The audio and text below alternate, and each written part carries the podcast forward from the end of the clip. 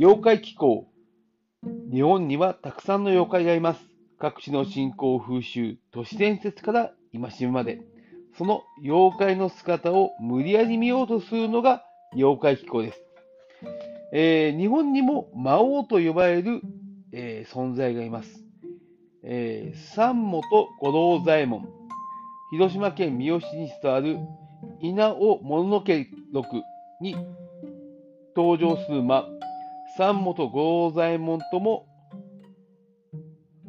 表記され、また、三本太郎左衛門とも言う、神の悪五郎という魔と、魔国の王の座をかけて勇気ある少年を最初に100人驚かせるため、インド、中国、日本を渡り歩いていた。三好の少年武士、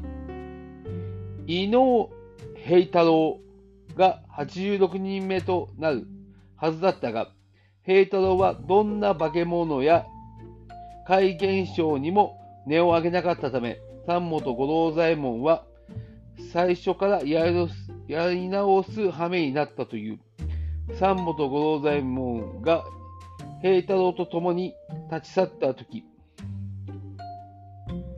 陣の悪五郎が来たらこれを使って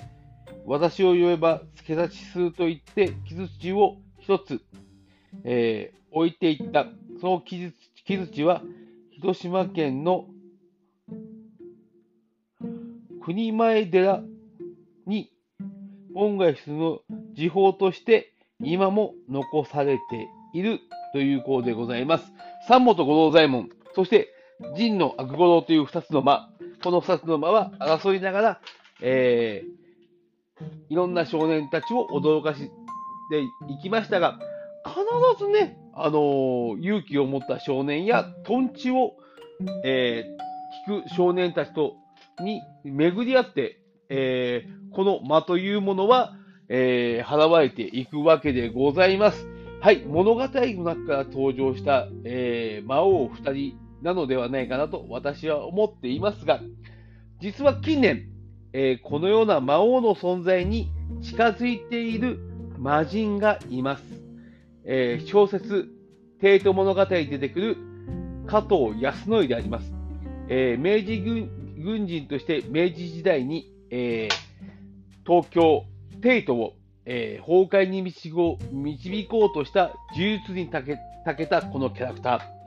えー、物語は2000年を超える時代まで続き、えー、一度死を迎え姿を隠すのですが、何度かの復活を遂げ、え明治から、え今でいうとこの平成の世、えー、この物語の中では昭和天皇が2000年まで生きているという設定になっておりますが、えー、そこまで、えー、生き続ける、え魔人であります。え一度姿を消して世が平成に変わり、え彼が蘇る、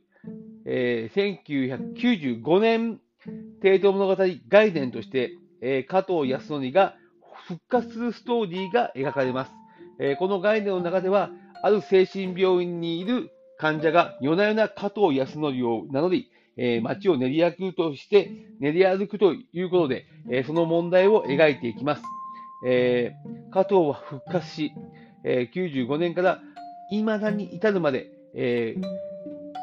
えー、帝都東京を崩壊させるために暗躍しているという設定になっております。そして、えー、その後に現れるのが妖怪大戦争で、えー、世の怨念の塊、世持つ者を駆使し、東京を、えー、崩壊に導こうとしてみたり、えー、新作、えー、妖怪大戦争では、えー、諏訪にあるフォッサマグマにに宿る怨念たちを使って東京を崩壊に導こうとしますが、えー、人間の知恵や妖怪たちの協力で、えー、加藤の野望は、えー、弾かれていきます。